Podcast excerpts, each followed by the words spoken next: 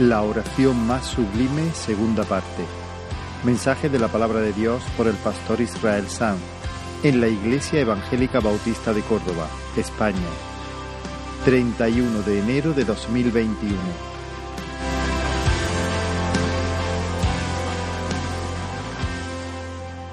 En el capítulo 17 del Evangelio de Juan, Juan capítulo 17, este es el segundo mensaje de una miniserie que vamos a, a basar en este texto, Juan capítulo 17.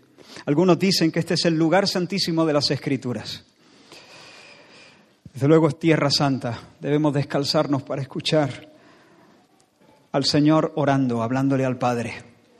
Capítulo 17. Aquí vamos a escuchar la oración más sublime jamás pronunciada en la tierra. Jesús está encarando el desenlace ya. En un rato va a sufrir el beso traidor de, Judas, esa farsa que los políticos y, los líderes religiosos quisieron vender como un juicio. Uh, luego la burla, el desprecio de los soldados, los golpes, la vergüenza de la cruz, la soledad de la cruz, el sepulcro. Pero antes de pasar por esas llamas, el Señor derrama su corazón desnudo delante del Padre y lo hace de forma audible. Ora delante, cerquita, delante de, de sus discípulos para que ellos lo, lo, oigan. Hablo estas cosas aquí para que ellos las escuchen y mi gozo, la alegría mía, ellos la experimenten de manera plena. El Señor lo hace así para darles un mundo de consuelo y de fortaleza, un lugar donde echar el ancla en medio de las tormentas que se avecinan. Hermano, ¿tienes miedo? ¿Tienes miedo? A veces puede entrar un poco de miedo, ¿no? ¿Te asusta la muerte? ¿Te asusta la vida? Necesitas escuchar estas palabras.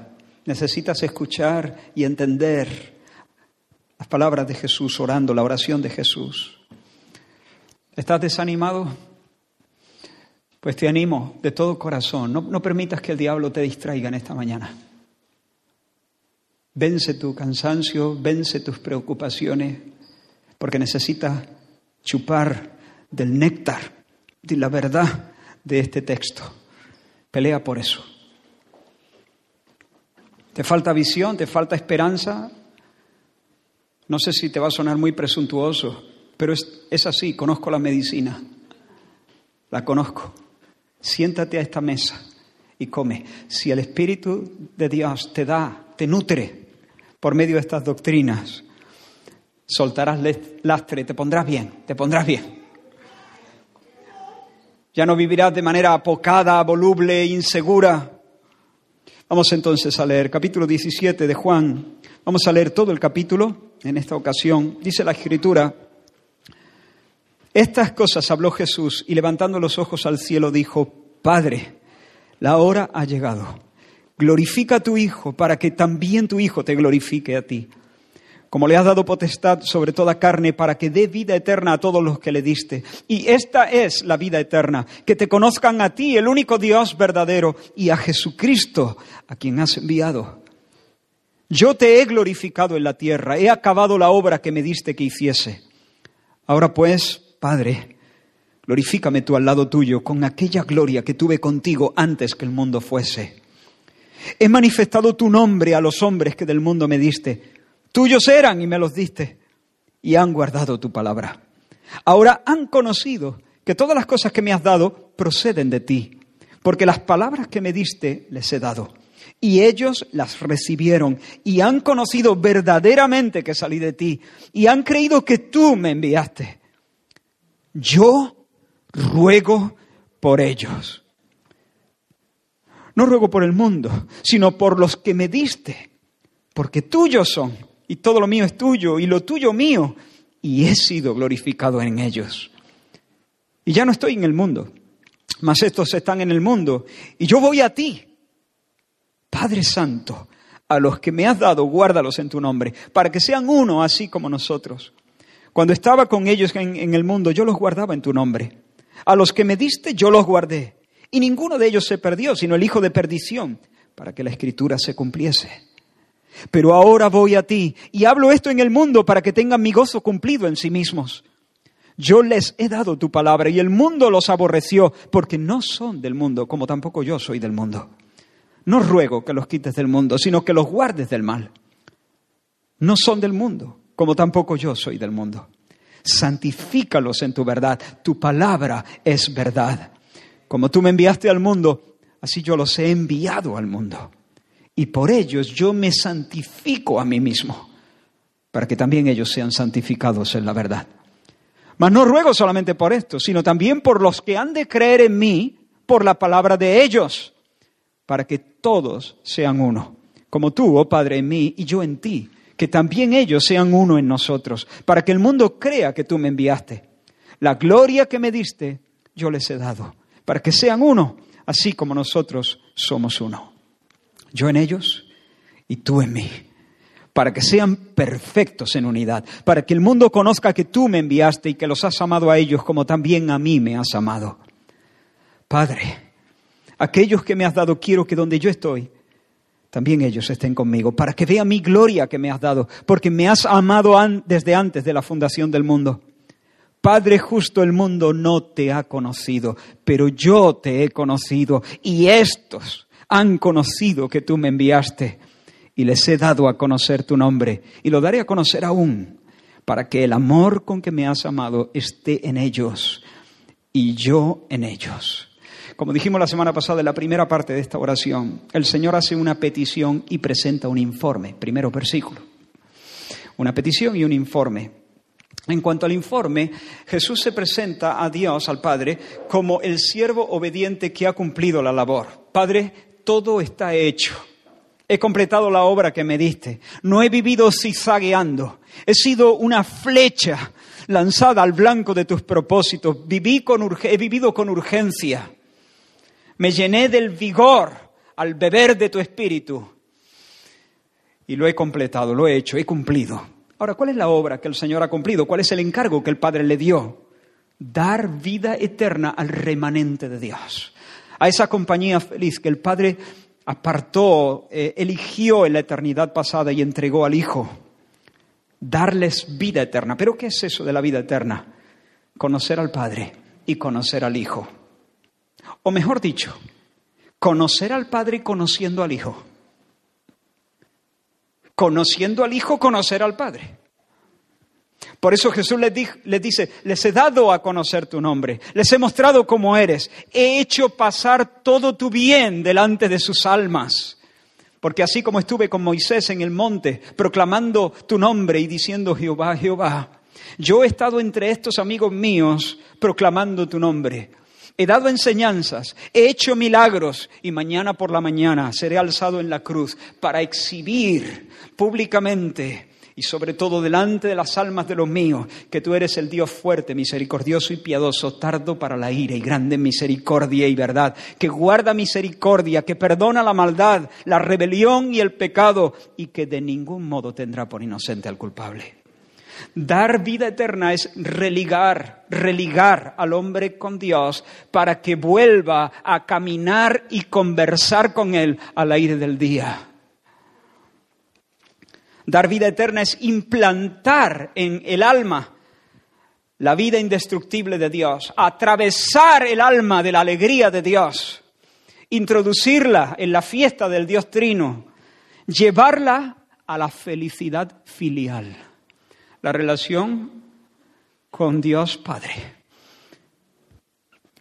¿Y cómo? ¿Cómo hizo eso Jesús? Derramando. ¿Cómo hace eso Dios? Derramando en el corazón. Derramando es una buena palabra, ¿no? Derramando en el corazón, como un torrente, el amor paternal de Dios. ¿Y cómo hace eso Dios? Enviando al corazón el Espíritu Santo que nos es dado. El amor de Dios fue derramado en nuestros corazones por el Espíritu Santo que nos fue dado. Esa es la gloria que se nos ha dado, la gracia de ser la habitación de Dios, la habitación del Espíritu, el templo del Espíritu, el soplo del Omnipotente, el aliento divino, el Espíritu, el viento de Dios que aleteaba sobre la faz de las aguas en Génesis 1.1, se nos mete adentro. Ahora Dios vibra, pero no sobre el abismo, vibra adentro para que conozcamos, para que tengamos la experiencia de que Dios es papá y nos ama. Nos ha sentado a su mesa. Y ese espíritu da testimonio a nuestro espíritu de qué? De que somos hijos de Dios, amados en el amado. Somos los hijos de la túnica de colores, somos los herederos de todo. Y nos enseña a clamar. Abba, Abba, papá, papá, papá. Así nos enseña el Espíritu.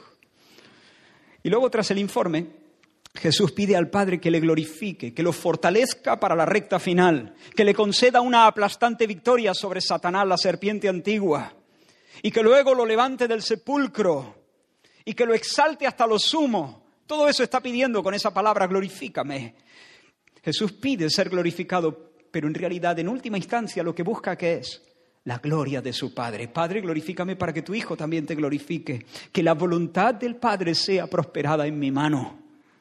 Jesús quiere que todo sea puesto a sus pies para poder recogerlo todo y ponerlo a los pies del Padre y que Dios reciba los honores.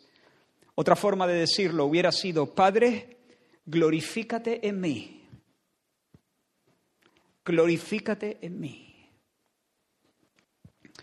Ahora, ¿ves al Padre dándose al Hijo con placer? ¿Ves al Hijo entregándose al Padre con placer? con deleite? ¿Ves al Espíritu entre el Padre y el Hijo? ¿Ves al Espíritu, ese Espíritu Santo que es, como dijera Jonathan Edwards, la esencia divina que fluye y respira en el infinito amor de Dios? O usando una expresión de un amigo, mi amigo Pablo, el Espíritu es la alegría que se cantan entre el Padre y el Hijo. Es Dios en el acto, procediendo del Padre en amor hacia el Hijo, procediendo del Hijo en amor hacia el Padre. El Espíritu es el beso entre el Padre y el Hijo, subsistiendo como persona divina en ese acto de amor y de deleite. Te has perdido, ¿no? Yo, yo también. Estas aguas son demasiado profundas. Vamos a tener toda la eternidad para bucear ahí y no vamos a lograr entenderlo. Pero de hecho el hecho de que no no lo entendamos plenamente como que potencia la alegría que podamos sentir. Aquí conviene no abarcarlo. Pero bueno, que me, que me voy de mi tema y, y tengo, quiero Quiero decir muchas cosas en este día y no quiero desviarme mucho. Bueno, pues hermanos, ese espíritu ha venido para morar dentro. Y si el espíritu mora dentro, nosotros tenemos parte y suerte. Tenemos parte y suerte en esa comunidad, dentro de la comunidad. Somos injertados ahí, participamos de esa de, la naturaleza divina en el sentido de que nos sentamos a su mesa como su familia a disfrutar de la comunión, del compañerismo, comulgamos con Dios. Si tú has probado algo de esa dulzura, todo lo demás te sabrá a poco. ¿A dónde vamos? ¿A dónde iré? ¿A dónde iré? Eh, después de esto, ¿a dónde iré? Todo es arena. Sin esto no hay alegría posible para alguien a quien Dios por el Espíritu ha comunicado algo de la ternura del amor paternal. Ahora enseguida, y aquí entramos en un tema nuevo, Jesús intercede por sus discípulos. Él en un sentido ha pedido por sí mismo, Padre, glorifícame para que tu Hijo te glorifique. Pero ahora pasa a una sección donde empieza a interceder por sus discípulos. Eh, quiero tomar esta frase como frase lema para todo este mensaje. Yo ruego por ellos yo ruego por ello. Y quiero dividir esto en tres bloques. Dos los vamos a ver hoy. Uno, si el Señor quiere, lo veremos la semana que viene. Hoy nos vamos a concentrar en quiénes son ellos. Yo ruego por ellos. Ellos, ¿quiénes son? ¿Qué dice Jesús acerca de ellos? ¿Qué cosas son ciertas? ¿Cuál es el testimonio de Cristo hacia ellos? En segundo lugar, yo. Y quiero decir no, no, no muchas cosas, quiero decir solo una, una cosa crucial en cuanto al hombre que ora, al yo, al sujeto de esa oración, al intercesor.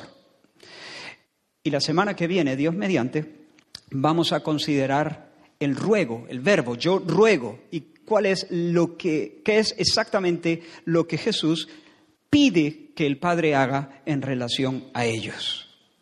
Bien, entonces hoy nos centraremos en ellos y en Él, el que ora.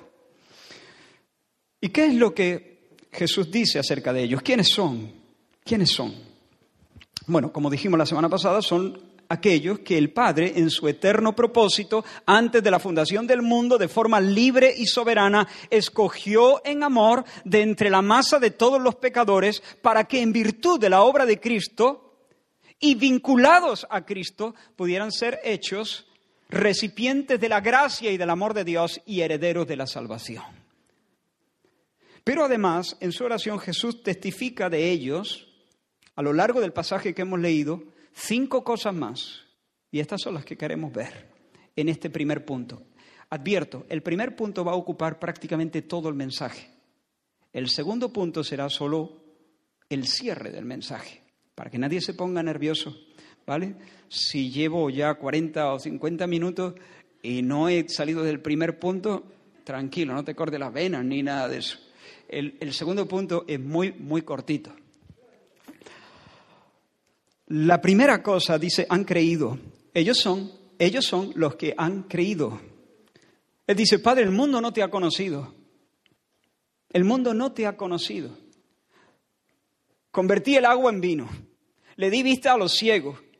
Afirmé sus, sus piernas. Les puse mesa en el desierto.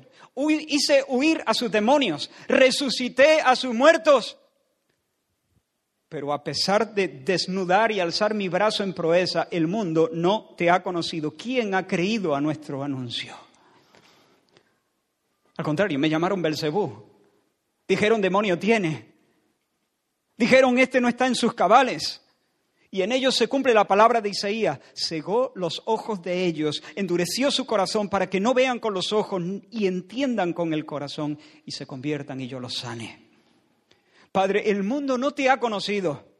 Por eso se va detrás de espejismo, gastando su dinero en lo que no sacia, en lo que no es pan. Pero estos sí, estos sí, estos saben que salí de ti. Estos han creído que tú me enviaste, lo repite varias veces, han creído que salí de ti, han creído que tú me enviaste. Escucharon mis palabras y han entendido que yo no hablaba por mi cuenta, que mi doctrina no es mía, sino de aquel que me envió, que todo lo que tengo, que todo lo que doy, procede de ti. Hablo tus palabras, hago tus obras y cuando doy un abrazo, lo doy de tu parte. Y lo han entendido, lo han entendido. Me han dicho, tú eres el Cristo, el Hijo del Dios viviente. El mundo en su sabiduría me ha descartado me ha desechado. Los judíos pidiendo señales, los griegos buscan la sabiduría, conocimiento, pero estos hombres me han recibido como lo que soy, poder de Dios y sabiduría de Dios. Y al abrazarme, te abrazaron, porque yo no venía por mi cuenta. Yo venía en tu nombre. Cuando ellos me abrazaron, cuando me creyeron, cuando recibieron mi doctrina, recibieron la tuya. Al guardar mi palabra, han guardado la tuya porque nunca dije una frase que naciera en mis propias entrañas. Lo que vi hacer a ti, lo que escuché decir a ti, eso he hecho y eso he dicho. Al recibirme te recibieron, al conocerme te conocieron, por mí han ido a ti, viniendo a mí, llegaron a ti, porque yo soy el camino, yo soy el camino. Poner un pie en Jesús como camino es subirte al regazo de Dios. Ellos me han amado, ellos son los que creen en mi nombre, ellos son los que han fundado su casa sobre la roca, cifrado sus esperanzas en tu promesa. Les dije, sígueme, me siguieron. Ahora tú te imaginas a los discípulos escuchando a Jesús orando así. ¿Tú te imaginas a Jesús orando así por ti? Yo me pregunto Si después de que Pedro en esa noche amarga para él, negó a Jesús, yo estoy, yo estoy convencido que el diablo se le abalanzó como una fiera para destrozarlo en ese minuto, para convencerlo que se fuera a un campo y se tirara de cabeza contra las rocas, se ahorcara. No vales un duro, no hay, no hay para ti salvación, Pedro. Mira, en la hora de la verdad, ya te lo había dicho Cristo, me negarás tres veces. Mucho hablaba, mucho ruido y pocas nueces, Pedro. Eres un bocaza. Hablas mucho que amas al Señor, pero luego no lo amas. Ya te lo había dicho Jesús. Ahora me pregunto si en ese momento, unos unas horas antes, unas horas, poquitas horas antes, Pedro negó a Jesús durante la noche y esto lo dijo, caída ya la noche Jesús. Unas horas antes Pedro había escuchado a Jesús diciendo, Padre, Jesús oró en voz alta para que Pedro lo escuchara y Mateo y todos los demás. Padre, estos me han recibido, estos han recibido mi palabra, estos han creído que vine de ti. Y hermanos, qué consuelo. Si podemos escuchar por el Espíritu, Dios puede convencernos, aún en los momentos de más dificultad, en los momentos de nuestros tropiezos e incluso contradicciones. El Señor al orar por ellos, en realidad nos incluye en esa oración. Lo que se dice de ellos es cierto de todos los, de todos los creyentes. Quizá en algunos casos, no, en todas las, no, con los mismos matices, pero lo que se dice de ellos es cierto también de todos los creyentes. Nosotros somos los creyentes, los que hemos creído. ¿Te imaginas, Marce? Escuchar a Jesús orando, Padre, ¿no? Tú te asomas, escuchas un ruido, abre la puerta y es el Señor. Y Él está orando y está diciendo, Padre, Marce me ha recibido, me ha conocido, reconoció, el mundo no, el mundo no, pero él sí, él sí, él sí, Padre, él sí. Hermano mío, si tú escuchas orar así al Señor, claro, esa gente no era perfecta, ni igual que Marce, ni igual que yo, ni igual que tú y, podemos tropezar. Pero, pero el Señor oró en voz alta. Y no fue casualidad, quiso hacerlo así, estratégicamente oró así, para que su alegría estuviera en nosotros, para darnos firmeza, para darnos un lugar donde echar el ancla. ¿Es uno? Un lugar donde echar el ancla. Vamos a tropezar, sí, pero el Señor Cuando le preguntó Pedro, ¿tú me amas después de resucitar y aparecérsele? ¿Qué, dijo Pedro? Tú sabes que te amo. Sí, mi amor es, todavía tiene que madurar, tiene que cuajarse, tiene que crecer, tiene que echar músculo. Pero Señor, tú lo sabes. De hecho, oraste en esos términos. La segunda cosa, hermanos, que el Señor dice es, he sido glorificado en ellos, versículo 10, y he sido glorificado en ellos, y he sido glorificado en ellos. ¿Qué significa esto? Hermano, la fruta, una fruta de un árbol, testifica de la calidad del árbol, ¿sí o no? Si es grande y si es dulce, glorifica al árbol, lo glorifica, habla de que el árbol es bueno. Si es amarga y macilenta y enjuta, entonces habla mal del árbol, ¿no? Lo, hace quedar mal. La gente dice, bueno, este árbol... Ahora, presta atención a, esta, a estos versículos. Dice Juan capítulo 12, no hace falta que lo busquéis, gran multitud de los judíos supieron entonces que él, Jesús, estaba allí, en Betania, y vinieron, atento, no solamente por causa de Jesús, sino también para ver a Lázaro, a quien había resucitado de los muertos. O sea, la gente se acercaba para ver a Jesús, sí, pero también para ver a Lázaro. Ese Lázaro era un espectáculo, porque había estado cuatro días muerto. Mira lo que sigue diciendo el texto. Pero los principales sacerdotes acordaron dar muerte también a Lázaro, porque a causa de él muchos de los judíos se apartaban y creían en Jesús. Lázaro, hermanos, desde la cabeza hasta los pies, en cada parpadeo, en cada movimiento, al inspirar, al expirar, sin palabras, hablaba de un poder abrumador capaz de merendarse a la muerte. Porque había salido del sepulcro a la orden de Jesús. Jesús le dijo, ven, sal fuera. Y Lázaro se levantó, salió y anduvo. Cristo acababa de decir unos momentos antes a, Marta, yo soy la resurrección y la vida. El que cree en mí, aunque esté muerto, vivirá. Y luego se acerca al sepulcro y dice, Lázaro, ven fuera. Y Lázaro resucita. Y de esa manera Lázaro es el fruto, por así decirlo. Evidencia, manifiesta, muestra, exhibe. Es el escenario donde se muestra la gloria de aquel que acaba de decir, yo soy la resurrección. Y de esa manera Jesús, la resurrección y la vida, es glorificado en Lázaro. Y los religiosos, claro, quieren matarle porque es una, es es una señal con pata. Es una señal viviente.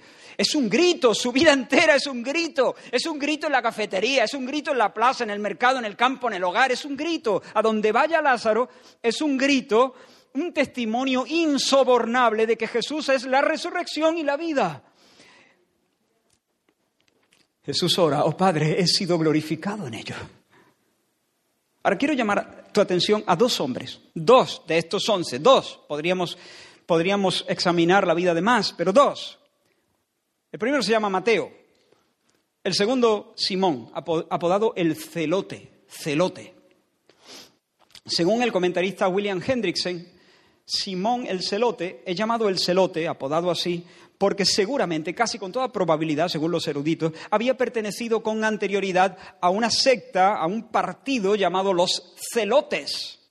Y los celotes eran la facción más violenta de aquella época, del judaísmo de aquella época. Algunos historiadores incluso los, consideran el primer grupo terrorista de la, de la historia, porque para rebelarse contra Roma estaban dispuestos a alzarse en armas incluso contra los civiles con cualquiera que considerasen colaboracionista con Roma.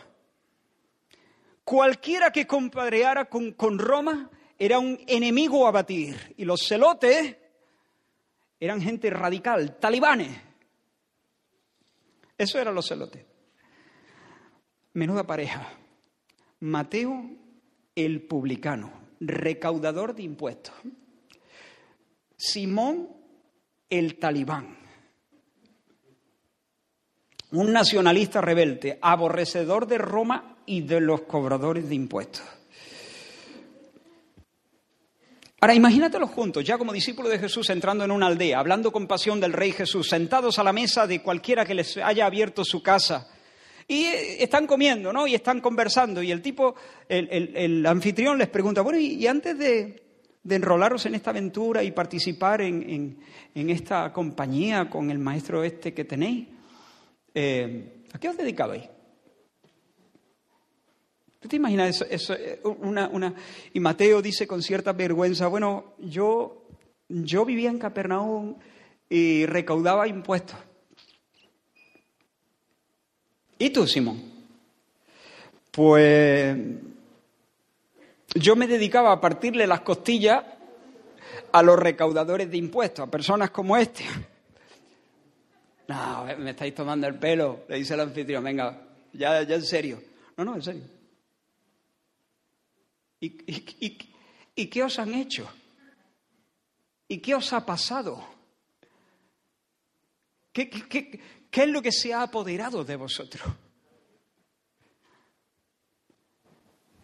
Eso es. Ese es el cambio que glorifica a Dios. Porque bajo el estandarte del reino de los cielos ahora ellos Serán diferentes, seguramente serán diferentes, pero se aman, se aman de verdad y pueden unir sus manos para orar por los enfermos y pueden trabajar juntos con amor tierno y sincero. Cuando Jesús dice, me Padre, he sido glorificado en ellos, está diciendo eso. han sido sus vidas radicalmente cambiadas, de tal manera que sus nuevas vidas muestran mi potencia, muestran mi compasión, muestran mi capacidad, muestran que soy un verdadero Salvador, un Salvador que salva de verdad son monumentos de mi gracia, son un elogio a mi persona, son un aplauso constante a mi poder. Mira lo que dice Pablo cuando escribe a los Gálatas. Ya habéis oído acerca de mi conducta en otro tiempo en el judaísmo, que perseguía con furia a la iglesia de Dios. Este sí que era radical y la asolaba. Pero cuando Dios me salvó, sigue diciendo un poquito más adelante, yo no era conocido de vista a las iglesias de Judea. Solamente oían decir, aquel que en otro tiempo nos perseguía, ahora predica la fe que en otro tiempo asolaba. Y termina la frase, y glorificaban a Dios en mí. Claro, ¿qué le ha pasado al Pablo Talimán? A Saulo de Tarso, el perseguidor de la iglesia. ¿Un aplauso para quién? Para aquel que lo haya transformado porque es imposible esto que haya sido carne y sangre. Este tiene que ser un, este es un monumento a la potencia salvadora del brazo de Dios. Por eso, este que nos perseguía, el enemigo más grande que teníamos, el terror de los cristianos, por así decirlo, ahora es el predicador más valiente. Oh Dios, eres increíble. Alucinamos contigo, Señor. Increíble es tu compasión, tu bondad, tu ternura, tu poder. Lo que Jesús está diciendo es, Padre, he sido glorificado en estos. Nosotros tenemos un canto que antes se cantaba, ahora ya casi nunca, ¿no? Que expresa esta verdad, ¿no? Dice, te amamos con el amor del Señor. Y eso se repetía. Te amamos con el amor del Señor. Porque en ti puedo ver. Eso es. Se puede cantar de otras maneras, porque en ti puedo ver la clemencia de mi rey, porque en ti puedo ver la potencia de mi rey, porque en ti puedo ver la gloria de Dios. ¿Eres perfecto? No. Estás lleno todavía de, de taras, como yo. Pero ya se puede ver que hay fruto. Y si se puede ver que hay fruto, entonces un aplauso para el rey bello, un aplauso para la raíz, ¿no? Para realmente aquel que nos sustenta, aquel que es la vid verdadera. Ahora, alguien podría decir, hombre, Jesús no ore así, que se lo van a creer. ¿No? Se van a venir demasiado arriba. Todavía tienen muchas cosas que aprender esto. De hecho, de entrada esta noche se van a ir corriendo. Pedro te va a negar. Y si tú oras, Padre, he sido glorificado en ellos, lo mismo se vienen arriba, se lo creen y ya van de, ya van de guay por, por la vida y no, no, no, les digas que van bien, no, no les digas que has sido glorificado en ellos. Apúntales más bien aquello de lo que carecen. ¿No es verdad que a veces pensamos así? Pero Jesús oró en voz alta, hermano. Jesús oró en voz alta. Y oró en voz alta porque Él quería que ellos escucharan que Él estaba viendo un verdadero fruto en ellos.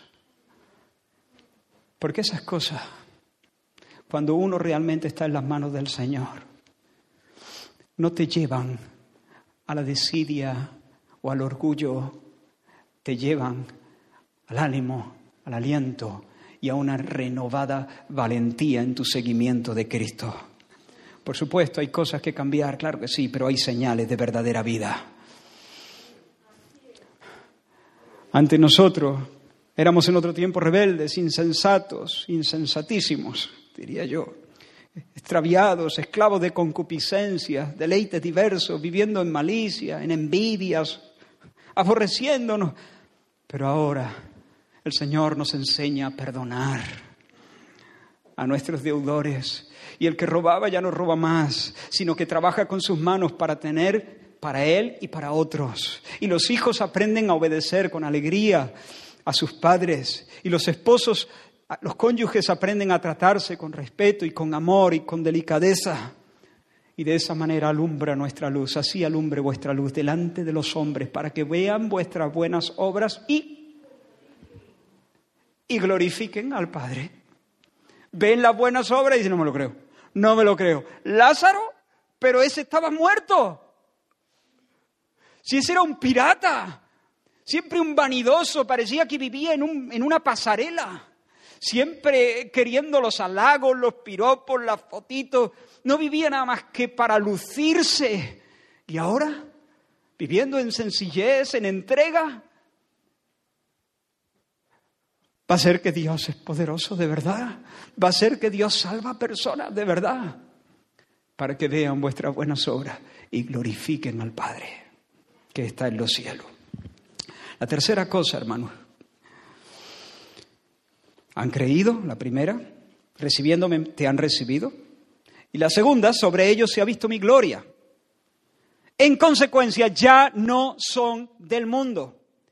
Ya no son del mundo, han sido trasladados, han sido arrancados del reino de las tinieblas y ahora son hijos familia de Dios, en la mesa de Dios. Ya no pertenecen a esta ciudad terrena, ahora están empadronados en los cielos. Empadronados en los cielos. Sus nombres están escritos en el libro de la vida. Ya no están más bajo el maligno, ya no...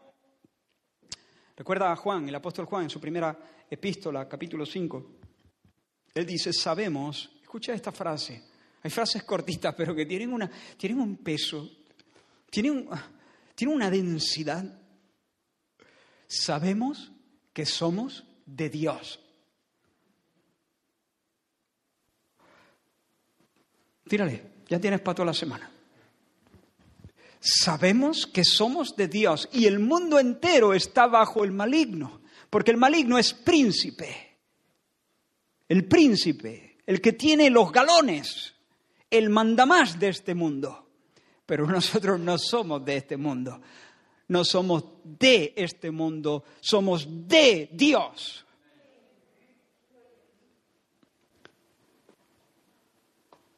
Yo ruego por ellos, no ruego por el mundo, sino por los que me diste, porque tuyos son y todo lo mío es tuyo y lo tuyo mío. Somos hombres de Dios, mujeres de Dios.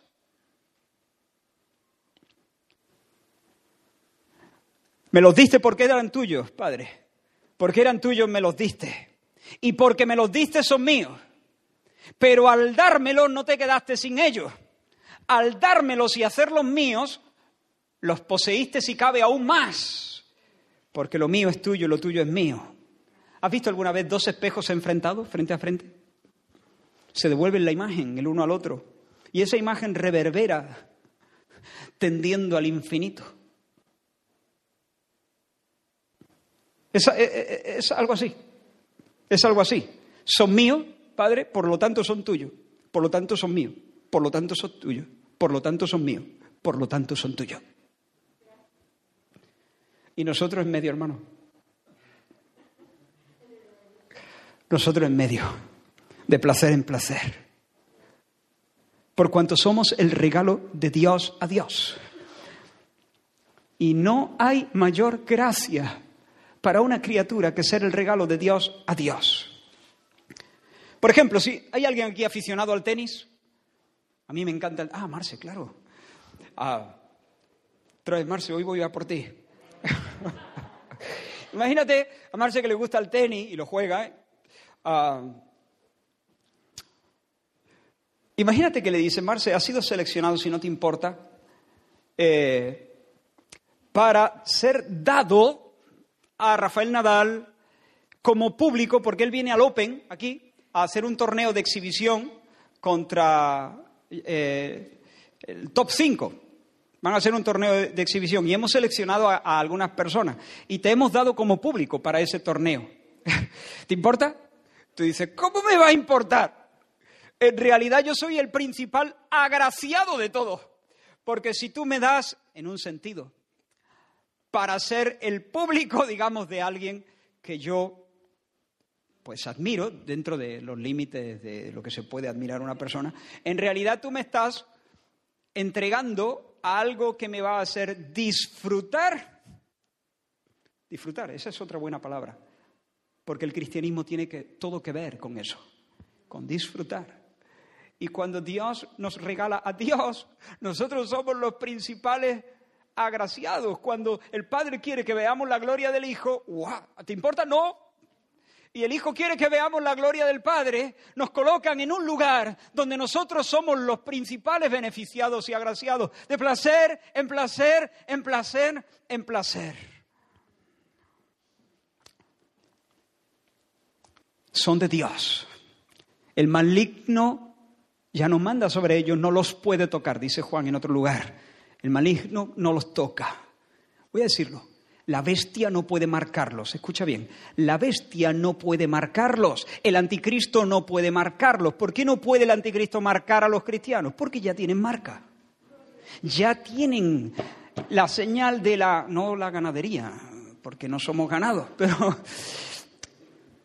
Bueno, permitidme esta expresión, aunque suene muy bruta. Yo reconozco que suene muy bruta, pero que este ganado ya tiene dueño. ¿Me explico? Llevan mi sello han sido sellados con el Espíritu Santo para el día de la redención. Efesios 4:30. Y si el diablo quiere tenernos, tendrá que pasar por, por encima del cadáver de Cristo. Y eso es imposible. Jesús dice, son mis ovejas, y yo les doy vida, y no perecerán jamás, ni nadie las arrebatará de mi mano. Mi Padre que me las dio es mayor que todos, y nadie puede arrebatarlas de la mano de mi Padre. ¿Más claro? Es imposible más claro son míos, están marcados, me pertenecen, son propiedad privada y yo les he puesto un sello para que nadie se confunda. Si eres creyente, no tengas miedo por la marca de la bestia. Ten miedo de pecar. El 12 de octubre, de enero, perdón, el 12 de enero, Alejandro y yo íbamos caminando a la altura del hotel, este, el Oxidao, el Eurostar Palace, y nos sorprendió de repente ver un nutrido grupo de, personas allí apostados junto a la entrada del hotel. Y enseguida nos dimos cuenta que se trataba de aficionados del Barcelona, iban con algunas banderas, algunas camisetas, y estaban a la espera de que el autocar con los jugadores del Fútbol Club Barcelona, la primera plantilla, llegase al hotel, porque estaban convocados aquí, estaban eh, aquí en Córdoba para disputar la semifinal de la Supercopa contra la Real Sociedad. Y como estaban ya a punto de llegar, dijimos, vamos, vamos a quedarnos a ver y entonces enseguida, en, poco, en, un momento llegó el autocar y pudimos ver descender de, bueno, descender no exactamente porque, porque nos ocultaba la puerta de bajada, pero vimos entrar uno por uno a los Busquets y Pedri, y Kuman y De Jong y Dembélé y Ter Stegen. El más aclamado, por supuesto, fue Messi, ¿no? Cuando él se pasó por allí, los aficionados decían Messi, Messi, Messi, Messi. Estaban contentísimos, como, como disfrutando, como babeando eh, del hecho de reconocer a Messi tan cerca de ellos, ¿no? Ahora, imagínate, ahora le hablo a los jóvenes que no están aquí, estarán en la sala de jóvenes, pero eh, Manasés, por ejemplo. Por cierto, que lo, que lo vi allí junto con Ezequiel estaban estudiando y, se ve que estaban por allí por la zona y también ellos se sumaron al grupito. Manasés del Madrid, ¿eh? No, os confundáis con él, no os confundáis con él. Pero eh, se quedaron allí. Imagínate, Manasés, que en ese momento todo el mundo, Messi, Messi, Messi, Messi, Messi. Ah, y, ahora, y, Messi de repente se detiene y dice, hombre, Manasés, ¿qué hace? Vemos luego.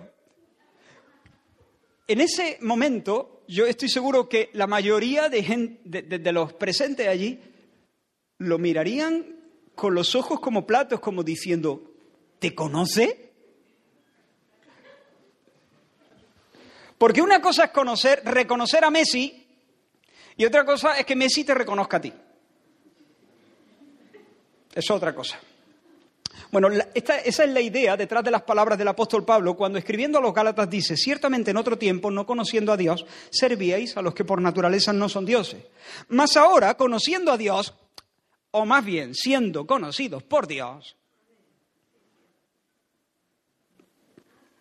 ahora conociendo a Dios, o mejor dicho, que Dios os reconoce. ¡Ey, Marce! Por seguir con el ejemplo, ya. Oye, no es Messi el que me está reconociendo, ¿eh? Por mucho que Messi juegue muy bien a fútbol, es Dios. No es Nadal, es Dios. ¡Ey, Berenice! ¡Ey, Carol! ¡Ey, David! ¡Ey, Reme! Eso es potente, ¿eh?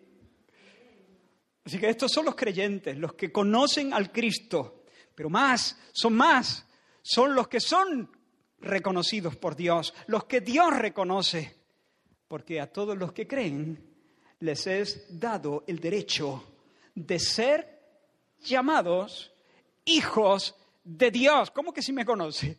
Pues ya ves, soy su hijo. Qué honor, hermano. ¡Qué seguridad! No temas, dice el profeta, Dios por medio del profeta, el Espíritu de Dios a tu corazón, a ti en esta mañana. No temas, no tengas miedo, porque yo te redimí. Te puse nombre mío, eres tú. ¿Cómo que si te conozco? Si eres mi hijo, cuando pases por las aguas, yo estaré contigo. Y si por los ríos, no te anegarán. Cuando pases por el fuego, no te quemarás, ni la llama arderá en ti. Dios mira a los suyos y les dice, míos. La cuarta cosa, en primer lugar, ellos por los que Jesús ora son los que han conocido a Dios y han guardado su palabra, son los creyentes, son los fieles. En segundo lugar, son prodigios andantes, señales del poder de Dios, escenarios donde Dios se luce. En tercer lugar, son pueblo adquirido o, poseído por Dios, posesión de Dios, hombres, mujeres de Dios, hijos de Dios, familias sentadas a la mesa.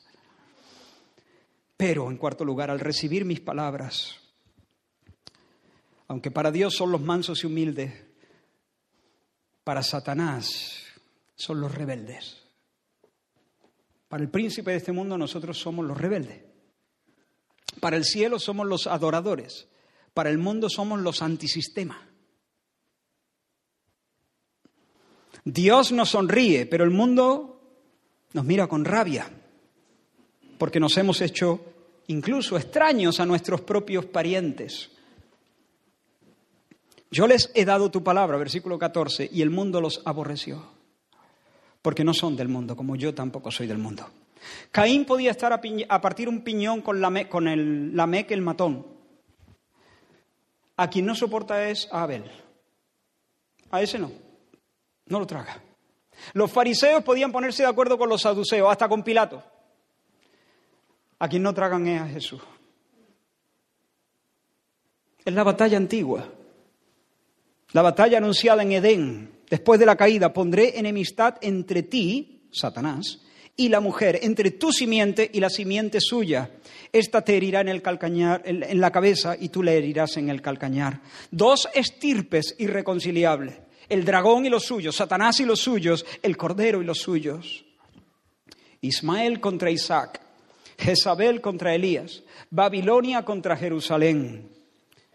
Por eso Jesús dijo, en el mundo tendréis aflicción. Por eso Jesús dijo también, si a mí me han perseguido, también a vosotros os perseguirán.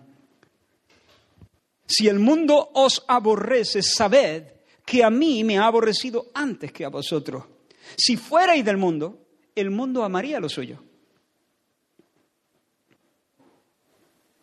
Si el mundo no lanza su reproche de alguna manera contra ti, tienes razones para preocuparte. O bien, porque no está abriendo la boca nunca, no quiero problema, y esa es una razón para preocuparte, porque eso se llama cobardía. O bien, porque cuando abres la boca eres sal que no sala, insulso. Te pareces tanto a ellos que la gente no se da cuenta de que hay grandes diferencias.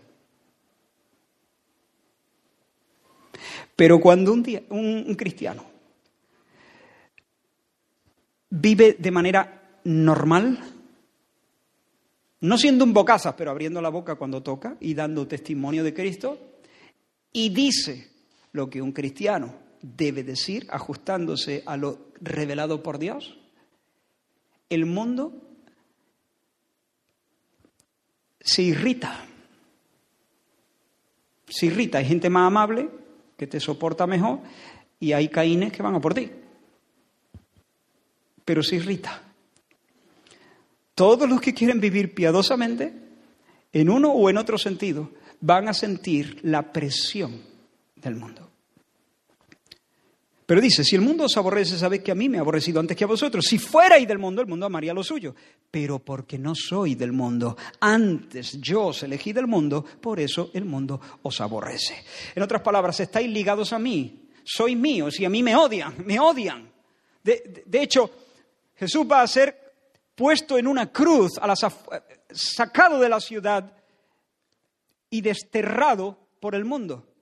Así que ser del odiado implica participar en una medida de ese rechazo. Pablo sabía que era imposible tener el beso del cielo sin beber de la copa del sufrimiento. Escucha sus palabras. Yo quiero ganar a Cristo, para ganar a Cristo, dice él, y ser hallado en Él, no teniendo mi propia justicia, que es por la ley, sino la justicia que es por la fe en Cristo. Conocerle y el poder de su resurrección y la participación de sus padecimientos. El poder, conocerle y el poder de su resurrección. Amén, gloria a Dios, aleluya, sí y la participación de sus padecimientos. Esas cosas van juntas y no se pueden separar. Participar en la gloria es participar también en la afrenta. Pablo escribiendo a los filipenses les dice, solamente que os comportéis como es digno del Evangelio de Cristo, firmes en un mismo espíritu, combatiendo unánimes por la fe del Evangelio y en nada intimidados por los que se oponen, que para ellos ciertamente es indicio de perdición. Hay oposición, sí, pero esa oposición que ellos ejercen contra vosotros es indicio de perdición para ellos, pero para vosotros el hecho de ser perseguidos es indicio de salvación. Porque a vosotros os es concedido a causa de Cristo no solo que creáis en Él, sino también que padezcáis por Él. Hermanos, el, el odio del mundo es una prueba de dos cosas. Por una parte, da prueba de que el mundo está corrupto. Que el mundo persiga a Cristo y a los cristianos da prueba de lo corrupto que está el mundo. Y de su justa condenación. De su justa, justa condenación pero también da prueba de otra cosa. El odio del mundo no solamente habla mal del mundo, el odio del mundo habla bien de nosotros, porque significa, nos muestra. Si tú vas al campo del equipo rival, con aquel donde la rivalidad alcanza las cotas más altas, y tú eres el jugador más chiflado, recibe la pitada más grande, Generalmente, a menos que sea un bandido y, sea por otras causas extradeportivas, pero generalmente esa pitada tú te la puedes poner como una medalla. ¿Sí o no? Si, si tú eres del Barça y te pitan en el Bernabéu, es porque hay un respeto, es porque hay un reconocimiento de que eres una persona que le haces daño al juego del equipo, de su equipo. Y, si eres del Madrid y, juega en el Nou Camp, y recibe la mayor pitada, entonces puede decir, voy bien, voy bien, voy bien, estoy haciendo mi labor y la estoy haciendo bien. Y la gente me pita porque lo sabe. Ah, si el mundo te da la pitada, eso no es solamente muestra de que el mundo está corrupto, muestra de que tú eres de Cristo porque te han metido en el mismo saco. Te han metido en el mismo saco, te están dando eh, la misma porción que a Jesús. Y eso habla, es indicio, dice Pablo, es indicio de salvación. Leo de nuevo, para ellos ciertamente es indicio de perdición, mas para vosotros de salvación. Así que si estás siendo ah, acosado, presionado, eh, ridiculizado, si te están diciendo que eres un fanático, que, que, se te ha ido la olla, que no tienes, que, que no estás en tus cabales, que mira, acuérdate, acuérdate de tu rey. Le dijeron demonio tiene. Si a él le dijeron demonio tiene, ¿a ti qué te van a decir? A ti te van a decir que, eres un alucinado, que eres una molestia irritante, eh, yo qué sé, cualquier cosa. Pero alégrate, no te desanimes, no te dejes engañar, porque cuando acabe la batalla, tú estarás de pie bajo la bandera que va a ondear en la cima del mundo, porque todos los reinos del mundo vendrán a ser los reinos de nuestro Rey. Y a partir de ahí, consuelos y delicias para siempre. La última cosa, uff, la última cosa, y está muy sencilla, en primer lugar, son los que han conocido y creído. En segundo lugar, son el testimonio de mi amorosa fuerza. En tercer lugar, son de Dios, posesión del Padre y del Hijo. Tienen los dinteles de su corazón marcados con la sangre del Cordero. Tienen el nombre de Dios tatuado en sus almas por el Espíritu Santo. Son de Dios. En cuarto lugar, Satanás les ha declarado la guerra y el mundo los odia. Y sin embargo, quinto, no los saco del mundo, no me los llevo fuera no los pongo en un monasterio, en un lugar escondido, en una caverna. Los envío al mundo. Como tú me enviaste al mundo, versículo 18, así yo los he enviado al mundo. Cristo fue el apóstol del Padre, enviado. Esa es la palabra enviado. Apostelo, enviar. Cristo es el apóstol del Padre, su enviado. Dice la palabra del Señor, porque de tal manera amó Dios al mundo, que ha dado a su Hijo unigénito para que todo aquel que en Él cree no se pierda, mas tenga vida eterna. Pero permitidme llevar este versículo un poco más allá. Permitidme este giro. Porque de tal manera amó Cristo al mundo, que dio a sus apóstoles, para que todo aquel que crea en el Evangelio del Cristo crucificado no se pierda, mas tenga vida eterna. Jesús es enviado por el Padre, pero ahora regresa al Padre, pero la misión continúa. Él toma y le entrega el testigo en manos de los once y de los que vendrán después. Pedro lo dice, que nosotros somos una compañía puesta por Dios para anunciar las virtudes de aquel que nos llamó de las tinieblas a su luz admirable. Somos también sus enviados. Aquí podemos trazar un matiz, una diferencia. No somos apóstoles en el sentido de que esos once eran apóstoles, pero sí somos enviados en el mismo sentido en cuanto a la proclamación de las virtudes de aquel, de la misma forma. No tenemos la autoridad apostólica para poner el cimiento doctrinal en la iglesia, pero en el sentido de ser embajadores de Dios, sí. En el sentido de ser misioneros de Dios, gente en misión, sí.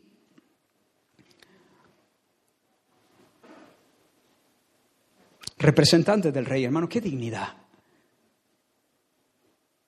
No somos grandes, ni fuertes, ni super guay, ¿no? Estamos en medio de esta ciudad y en medio de la semana parecemos, yo qué sé, pelusa, pelusa. No, no somos grandes, no, somos, no tenemos mucho poder, pero, pero escucha, cuidado con la pelusa. Es un embajador de Dios, es un embajador de Jesús. Tiene un llamado apostólico. Pequeño, sí, todo lo que tú quieras, pero con una dignidad monumental que pisa sobre nuestros hombros. Somos los representantes de Dios. En la oficina esa, tú representas a Dios. En el taller representas a Dios. En la casa representas a Dios. Vamos en su nombre, oramos en su nombre, actuamos en su nombre, hablamos en su nombre, vivimos en el nombre de Jesús.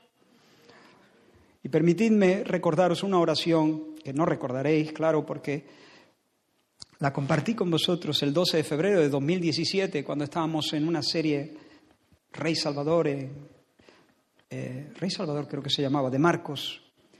La leo rápido y termino con el último punto. Señor, me impresiona verte gemir al ver la gente y aligerar tus pasos hacia las villas. Yo quisiera latir a tu ritmo no dejes que juegue mientras se libran tus batallas. Regálame un corazón que ame al punto de correr derecho hacia las brechas. Señor, me mandas a un campo demasiado ancho. Recuérdame a cada tanto de quién es el campo. No sea que me rinda cuando me falten las fuerzas. La mies es tu mies y tienes recursos de sobra. Enséñame a trabajar sin depender de mi aguante, sino de tu gracia siempre fresca. Sé mi pastor en medio de las fieras y al servir en tu nombre, hablando, dando, acompañando, deja que sienta día tras día el peso del honor que me concede, al llamarme a tus filas y dejar que porte tu bandera. Dame la gracia de hablar el Evangelio tal cual, sin artificios, sin limar sus aristas para que no sangren los orgullos. Dar la noticia, demandar la respuesta, ya sea que los oyentes aplauden o, tiran, o tiren piedras y extiende tu mano, Señor, confirma la palabra de tu siervo con milagros, que los hombres vean que eres bueno y capaz, que te reconozcan rey y corran al amparo de tu reino. Amén. Y termino, hermanos, con el último punto. Dame solo unos minutos. Quiero hablar un momento, decir una cosa, como he dicho al principio, crucial en cuanto al intercesor, al yo que ora. Yo ruego por ellos, hemos hablado de ellos, pero vamos a, a ver algo acerca de Jesús el que ruega. Versículo 19, mira qué frase. Y por ello yo me santifico a mí mismo, para que también ellos sean santificados en la verdad. Yo me santifico a mí mismo, para que ellos también sean santificados en la verdad. Para que ellos sean santificados, para que sean, como hemos dicho, los tuyos, los fieles, los prodigios de tu gloria o señales de tu presagio de tu gloria, tus embajadores en este mundo, para que sean todo lo que ya hemos dicho, yo me santifico a mí mismo. ¿Qué quiere decir Jesús con estas palabras? ¿Que se hace más santo? ¿Que voy de santidad en santidad? ¿Que me voy haciendo cada vez más puro? ¿Que cada vez me parezco más a Dios? No, eso sería una herejía. Eso sería si Jesús crece en santidad, sería admitir que Jesús no es santo, pero Jesús es el impecable, Él es el santo, Él es el justo, Él no progresa en santidad, Él es el santo Dios. Y como hombre es un hombre justo, santo, impecable, no hay ninguna mancha en Él. Pero hermanos, santificar no solamente significa purificar. De hecho, su principal significado en la Biblia no es purificar. Su principal significado es separar, apartar, apartarse de dedicarse a, apartarse de dedicarse a. En otras palabras, consagrarse, consagrarse. Padre, me consagro por ellos, por ellos, para que ellos lleguen a ser lo que acabamos de decir. Yo me consagro. En otras palabras, hermanos, para que se entienda con claridad. Padre, llevo la cruz entre ceja y ceja.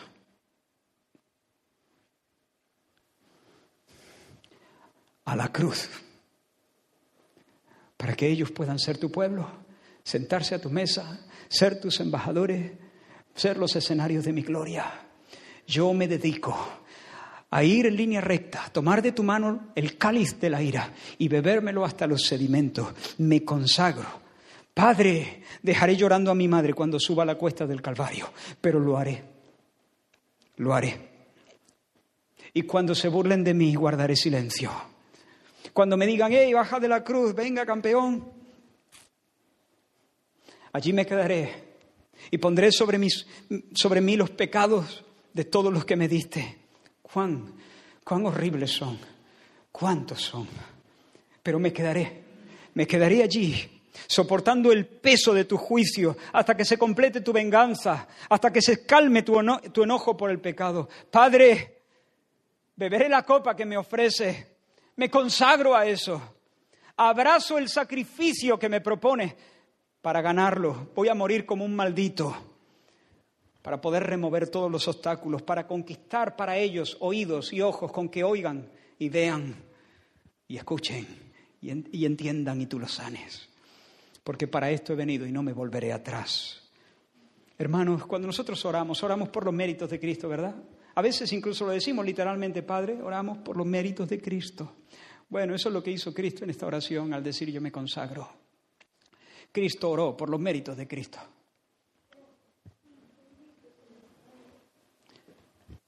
Cristo no tiene que orar por los méritos de nadie, de nadie más. Cristo dice, Padre, yo te ruego, te ruego por ellos, lo vamos a ver la semana que viene, te ruego por ellos, pero yo me consagro y pago el precio. Por el precio que yo he pagado, yo conquisto todas esas cosas que también te pido.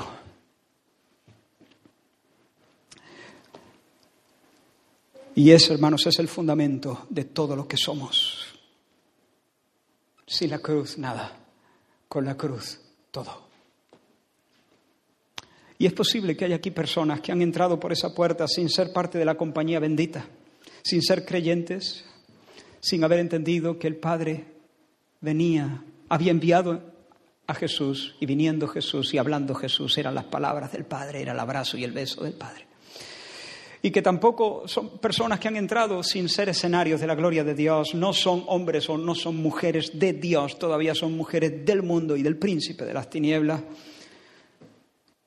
Son amigos del mundo, no son parias del mundo, el mundo no les odia, no son embajadores de Dios, pero Dios quiere que antes de que salgas por la puerta tú seas todo esto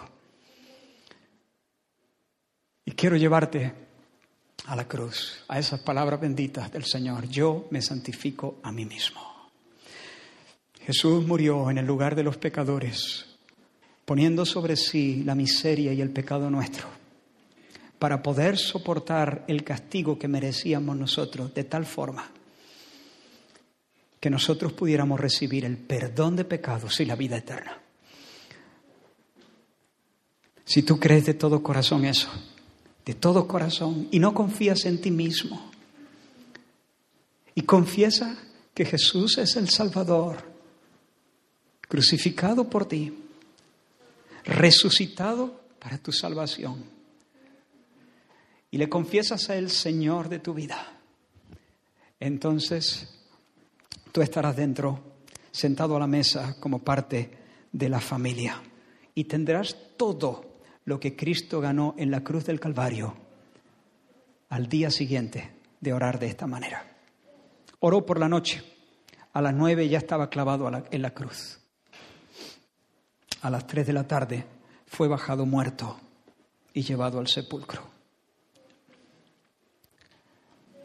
Y después resucitó triunfante y es poderoso para salvar en este momento, ahora, aquí. Ven a Él en arrepentimiento y en fe. Que el Señor bendiga su palabra en nuestros corazones. Vamos a responder al Señor. Y mientras cantamos un último canto, te ruego que respondas a Dios. Si Él te convence de pecado, confiesa. Confiesa tu pecado y no solamente tus actos pecaminosos, sino tu actitud pecaminosa, que has vivido siendo el Señor de tu vida. Ahí está la raíz del pecado. Confiesa y dile, Señor, hasta aquí, me entrego a ti y confieso que Jesús es el jefe a partir de ahora. Es mi dueño y mi Señor. Me rindo con todo y acepto el perdón gratuito que tú me ofreces. Si estás atribulado, si estás acosado por las mentiras de Satanás, entonces quizá lo que tú tienes que venir es a creer que Jesús oró también de esta manera por los verdaderos creyentes, torpes, ovejas perniquebradas, pero ovejas, ovejas del Señor.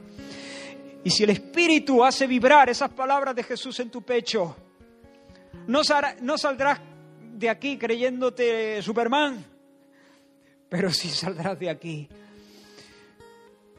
renovado, restaurado envalentonado, esforzado en el poder de su fuerza.